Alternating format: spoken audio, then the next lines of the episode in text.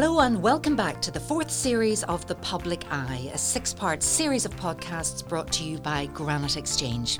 I'm your host, Sarah Travers, and throughout this series, I speak with local entrepreneurs and business owners to learn more about how these companies have come to be, to gain an insight into their growth, and find out how they continue to innovate.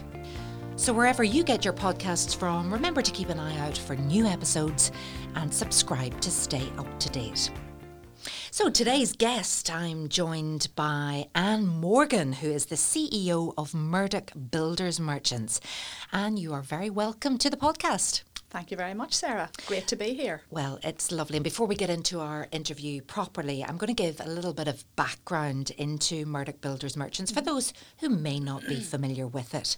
So, Murdock Builders Merchants was originally established in 1982 with the setup of Newry Building Supplies Limited on the Rathfriland Road in Newry. After a brief period at this location, Newry Building Supplies transferred to a bigger, more central location, many of you will know, on the Greenbank Industrial Estate in Newry, where it remains today. Murdock Builders Merchants' growth over the last 35 years has been a combination of organic and by acquisition, and they are currently recognised as a leading supplier of building materials and timber in the Irish marketplace. With 14 builders merchants branches plus two timber sites in Ireland North and South, and a civils division in Belfast and Dublin. But Ann, you are the CEO of Murdock Builders Merchants, and you know I'll, I'll, talk to you more about that position. But let's find out a little bit more about you, the human being, mm-hmm. what makes you tick. Tell us a little bit about yourself, where you grew up, etc. Okay, okay. So I'm a local girl, using that girl word very yeah. sort of loosely. Uh, lived most of my life in the local area. Uh, and most of my working life spent in the local area. I did live in England for a little while after university. Um, so I'm married, just crossed the 30 year line there in April, well married done. to David, yes. uh, two children in their sort of mid to late 20s. Um, work obviously for uh, Murdock Builders Merchants and have done for the last 20 plus years. Uh, in my spare time, I do a bit of mountain walking mm. and a bit of tennis, both at very moderate levels. Uh, and used to do a bit of cycling, Sarah, until I had a series of incidents and accidents that left me with multiple broken bones oh. over a period of time. So my bike's parked up at this stage. Oh goodness, yeah. right? Okay, yeah. we're, we're, very active, but yes, I'm, I'm sad to hear about about the accidents. Um, yeah, where when you say local girl, where's local? Uh, sort of born and brought up in Warrenpoint. Uh, lived in sort of in and around that area uh, after university, lived in England for four or five years, lived and worked in England for four or five years, but have spent the best part of my life sort of locally, Warrenpoint and Newry. And you're passionate about living here? I do, I love it, yeah. Yeah, yeah I and, do. And where did you uh, study in England and live? Well, I studied actually in Coleraine for four years, right. and then when I graduated, I'd always wanted to be a teacher, which is a bit strange mm. that you know I ended up in building supplies, but I'd always wanted to be a teacher, trained to be a teacher. That was like four years at Coleraine there weren't really any teaching jobs in the local area, sort of in the mid 80s. So it was off to England to get your first teaching post. So that's that's uh, that's how my career started off. Okay, but now, uh, you know, you are a CEO of a fantastic company, a builders merchant. Um, you've been the CEO there for how long now? Uh, probably about um, sort of 13, 14 years. Mm. Yeah, with Murdock's uh, sort of just over 20 years and in the CEO role about 13, 14 years. So you joined, but you went into HR, is that right? Mm-hmm. So I joined uh, uh, back sort of 20, 21 years ago as the HR manager for the group. And then just through a series of things that just happened naturally in business, people left, people moved into other positions, etc. Uh, through a series of moves, I moved into the group HR director role and then I moved more into sales and operations and then into my current role. You know, time and time again, we talk about sort of industries and, um, you know, attracting more women into industries that aren't mm-hmm. traditionally. Uh, you know you don't have many females. The construction industry, the building industry, this is exactly one of those, and there's been an awful lot of work to do to make it a, an attractive place to work uh, for females. Have we done that to death? Do you get asked this question all the time? You know, when you started, were there many women working there? Well, when I first, um, I sort of taught for for four ye- for three or four years, and then with my husband and I wasn't my husband at the time, but David and I did a bit of travelling for a year back in the sort of mid eighties. Then when I came back here, I ended up through sort of various means with John Graham Dromore Limited, uh, which is obviously a, a large civil sort of civil engineering contractor. Um, so that was male a male sort of uh, dominated um, company as well, and then Murdock's, which obviously is building supplies. So, to be honest with you, it's always people from outside of the business who ask about it. In the business itself, it is not. It's never an issue. It's, it doesn't. It even just doesn't even come up. You Good. know, um, in any of the places I've worked, I've been very lucky. I've never felt or experienced that being a woman has been a hindrance or been there were obstacles or barriers put in my place or put in my way. Um, I just I think I've been I know other women do experience that, uh, and I'm certainly not saying it doesn't happen, but I have been very fortunate in that I have not experienced it. I mean, I work at the minute with a, a senior team of mainly men, obviously mainly men, uh, and they're very knowledgeable, very experienced, very supportive. But the man woman thing just does not come into it. And probably that comes from the fact that we have worked together for a significant period of time and we're just we're just people on a management team to each other and that that's all. And it's it is in fairness it is a question of interest to people outside of the business. Does it frustrate ca- you that people ask it all the time? it doesn't really because I can understand why they do. Uh, I can only just say what I've said, which is I have not experienced those barriers. So I would count myself very fortunate. Um, and I certainly uh, haven't fa- found it an impediment in any of the roles that I've that I've done. Well, obviously not. You are CEO. Um, even taking on the CEO role, even being a woman at CEO level, i i i that is, you know, for, for many women, we're again hearing about the the, the pay gap. We're, we're, we're seeing women in senior roles um, underrepresented, and especially maybe in these male dominated industries. But how did it happen for you, How did how me the yeah. CEO? Yeah. Uh, purely because of the way sort of businesses operate. People leave, people move into other positions, opportunities are created, and there's no doubt about it. It's like, and I would say this myself, in any situation, uh, a lot of people will find that their career develops because they happen to be in the right place at the right time. Obviously, uh, you'd like to think that it's also it's also on merit, but I didn't when I when I left school and went to university. I my idea was to train to be a teacher. I didn't have any notion of going into business. That happened because that's where life took me. Uh, it wasn't a great master plan. No. Uh, so it wasn't a great master plan in Murdock's either. It's the way it happened over a period of time. Uh, and um, I mean, not to not to repeat myself, but I would just say that I've been very, very lucky. I'd like to think I've contributed to the company, uh, but I've also say I've been very, very lucky. And when it came to actually applying for the position, um, we talk a lot uh, with with various different women about imposter syndrome, and you know one of the the traits of imposter syndrome is is either you think maybe you're not good enough for the job, or that you got there through luck. But Yeah. uh, you know when the, when that opportunity came up, what was your initial gut feeling? My initial gut feeling was I'm not sure I can do it. I'm not sure that I have the experience to do it.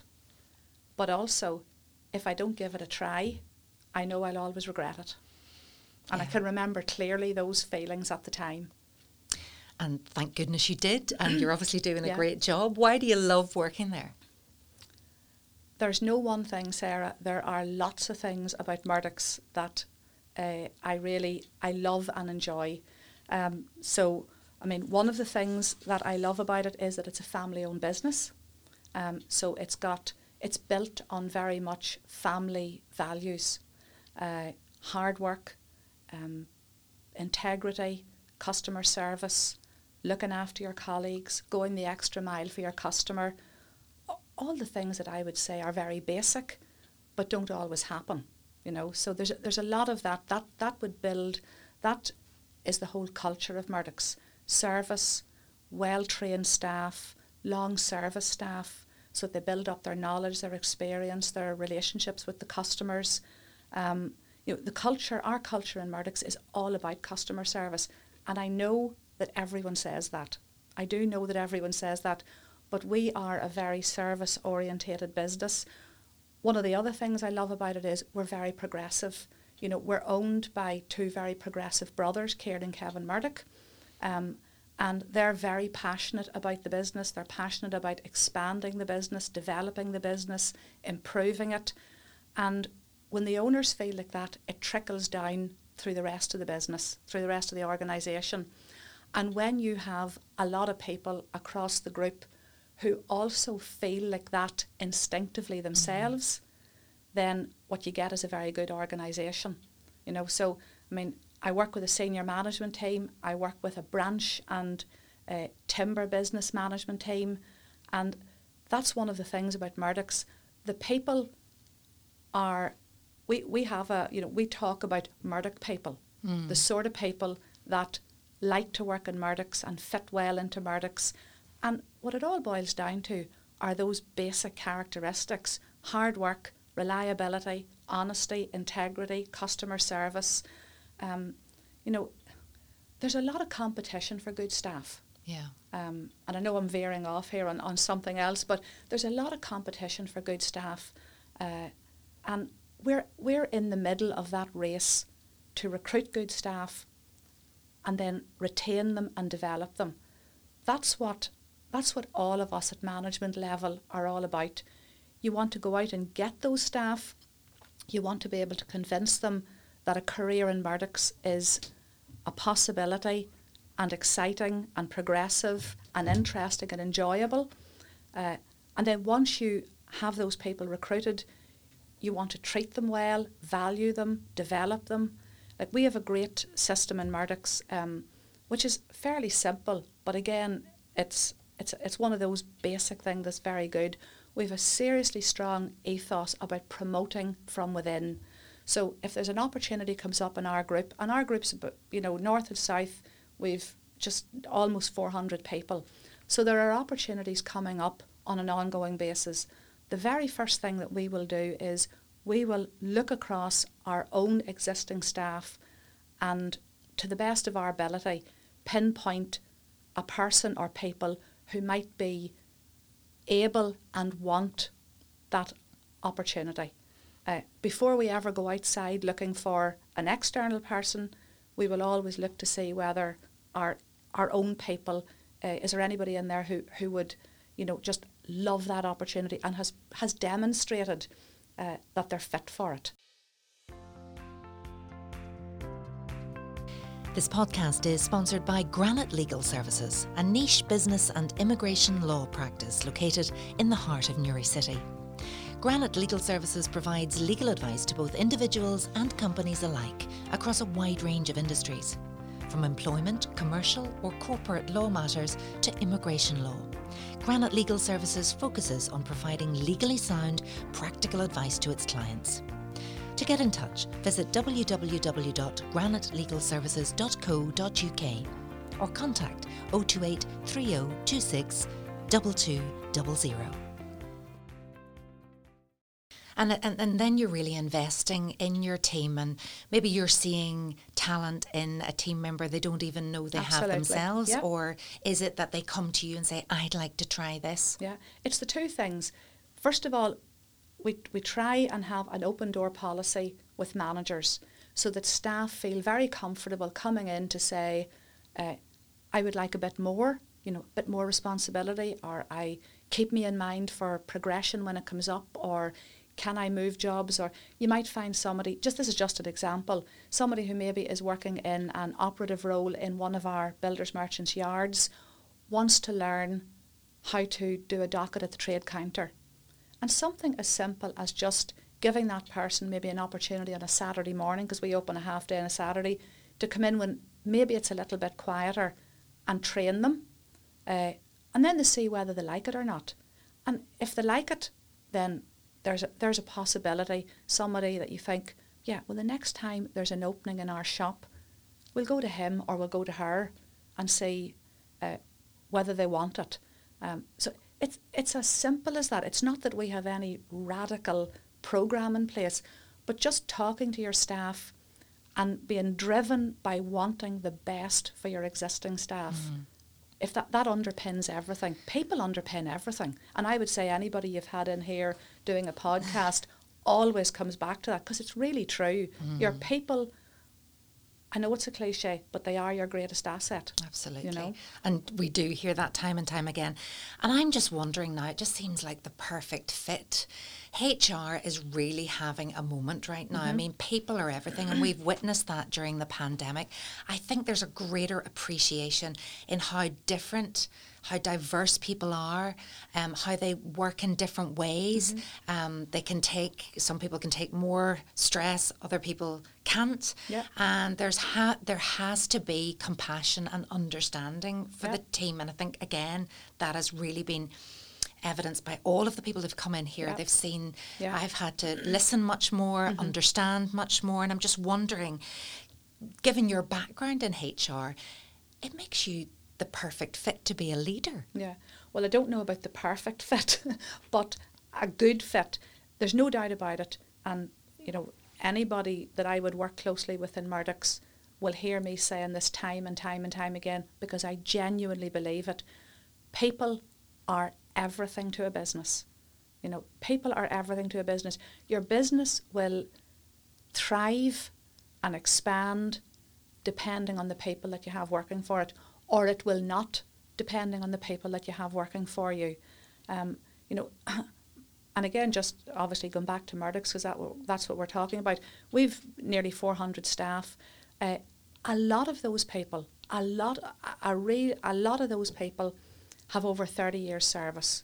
Wow. You know, a, a whole lot the loyalty. more. The loyalty, mm. the experience, the knowledge, the fit with the business. A lot of over 20 years, a whole tranche have over 10 years. Um, you know, so when you have that in a business, of course there's churn in some, mm. you know, mm. it's not to say that w- people work for Murdock's, they stay, they stay forever. I'm not suggesting that. But there's a core of really solid, experienced, passionate people uh, who drive the business on. And the driving of the business on comes from the owners and the board. Mm. But it is all about people. You can have all the best ideas in the world, and you can have, you know, I could sit and, and put a strategy together, but if you don't have the people to deliver it and who get in behind you and work with you and, you know, help you to deliver what you want to you want to deliver, you can't do it without good people. And, you know, having that experience, that wealth of, of experience there, and it all, you know, trickles down through the organisation. So you're nurturing those coming in behind and mm-hmm. they're learning from the best. But I wonder where you would, where you would stand and. Uh, uh, uh, you I've heard this term reverse mentoring, where you have the younger people coming in with different skills, mm-hmm um, and you really need the technology, the the thinkers, the creativity mm-hmm. that we're seeing for the younger people. Yeah. How much do you listen to the voices of the younger people coming in? Yeah. I would like to say, I would like to think, and, and I do believe that we listen to the younger staff uh, extensively. So, for example, um, you know, in I can the most immediate example that comes to my to my mind is head office where over the last, let's say, five, six years, uh, we have developed a certain part of our business which needs a lot of people who are desk based. They are, just because of the way it's happened, um, a lot of them are younger. Everyone's younger than me nowadays. me too.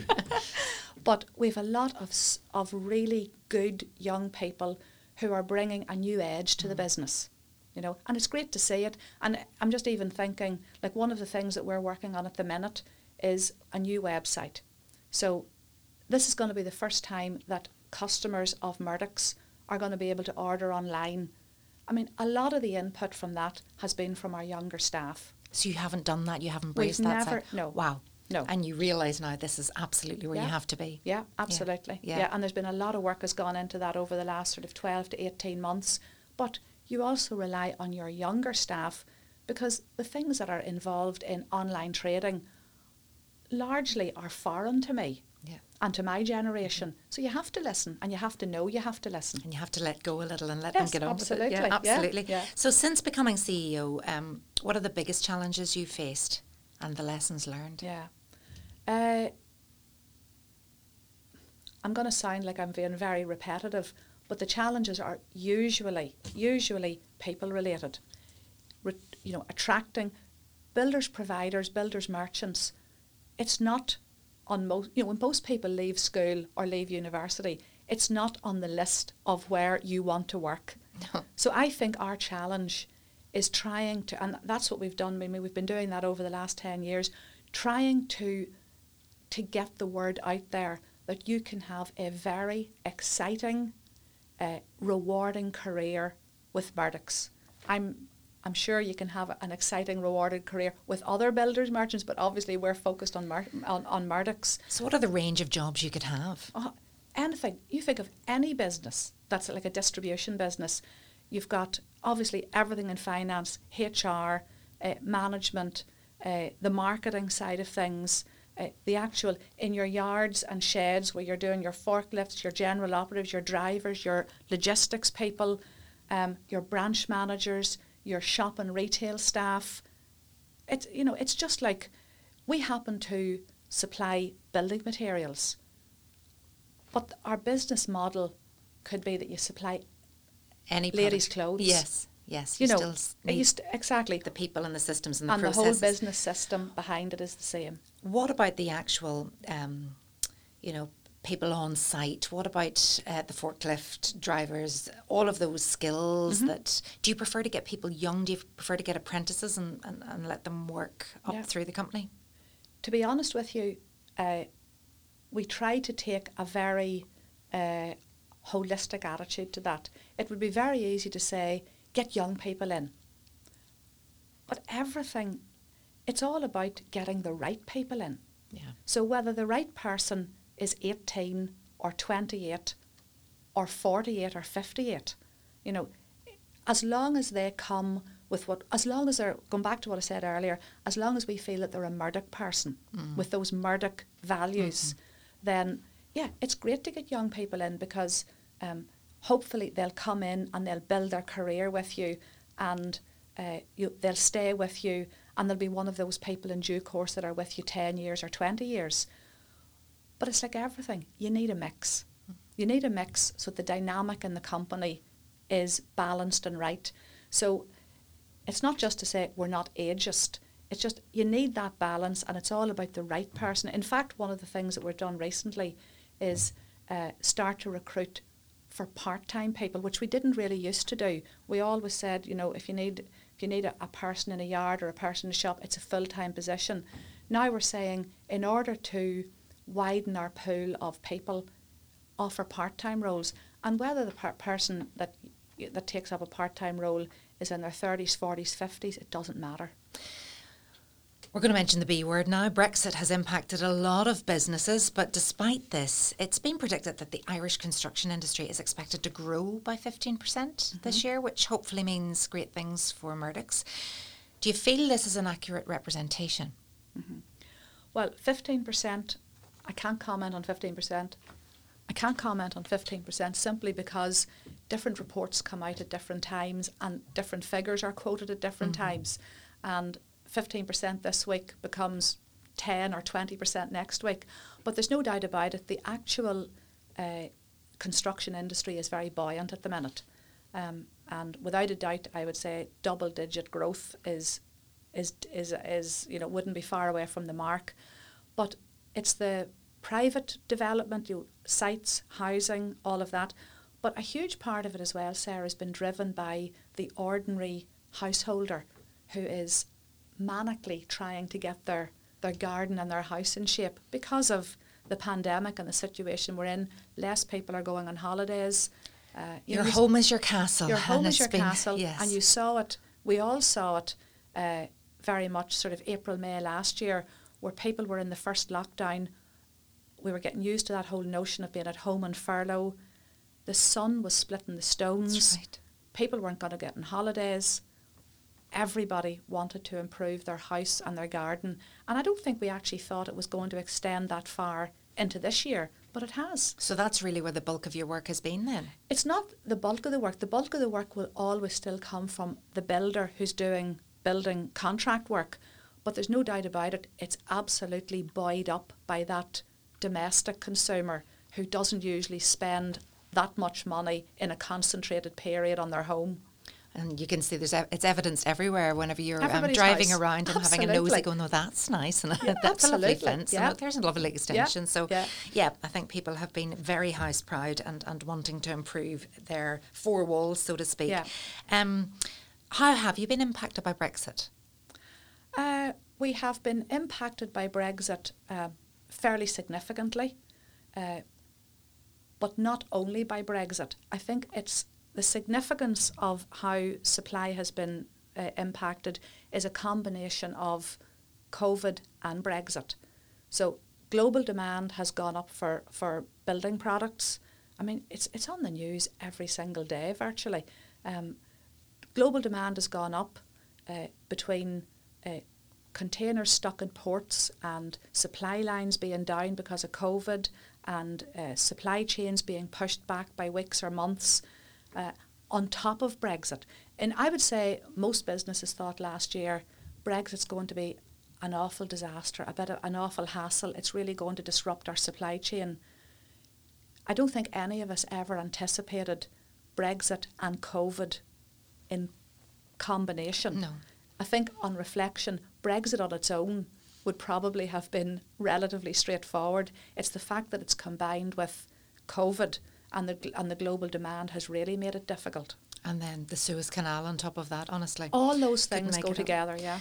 Um, yeah, really, we're coming to the end of the podcast now, and uh, if you think of how far you've come, I know you weren't there at the start, but whenever Kieran and Kevin Murdock set up the original business in 1982, how does a business come from being a local supply store to being one of the leading suppliers of building materials? Well, it's very much driven by Kieran and Kevin. That's the that is that's that's the bottom line. But I suppose it's all about um, not resting on your laurels. You know, you've one business, you acquire another business, you acquire another business, you open another business on a greenfield site, and if you're passionate about expansion and growth, which Kieran and Kevin both are, uh, then that's the thing. You don't rest on your laurels and you're always looking for opportunities to expand and improve. I think that's basically what it boils down to. Um, what do you think is the next step apart from the website and the online? Although that's massive. I mean, the world's yeah. your oyster, really. Yes, yeah, yeah. Next step, I think, is all of the ba- just keeping all of the basics right. So continuing to uh, invest in our people, continuing to look for opportunities to uh, develop our network of branches, um, and just always being on the lookout for other things that we can bolt on to our business that are naturally complementary. Um, we talked about gender at the start, but I'm wondering if you could sell this industry to other girls, to other women, to anybody out there. Yeah. What would you say is the best thing about it? I would say that uh, the best thing about it is if, and I can only talk from my experience with Murdock's, if you can get in with a company that truly believes in valuing its people, then whether you're a male or a female, it has to be a good thing. And you can de- definitely, definitely develop an exciting, rewarding career with Murdock Builders Merchants.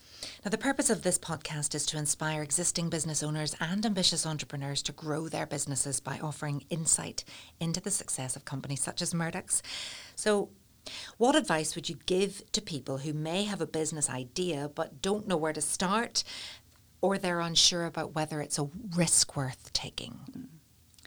I am the last person on earth who would give somebody advice on an entrepreneurial startup. I've never done it myself, so I don't know. The only thing is, I know a lot of people, friends and business sort of acquaintances, who have started up businesses, and the, the one thing that I think is in common with all of the things they say is very basic.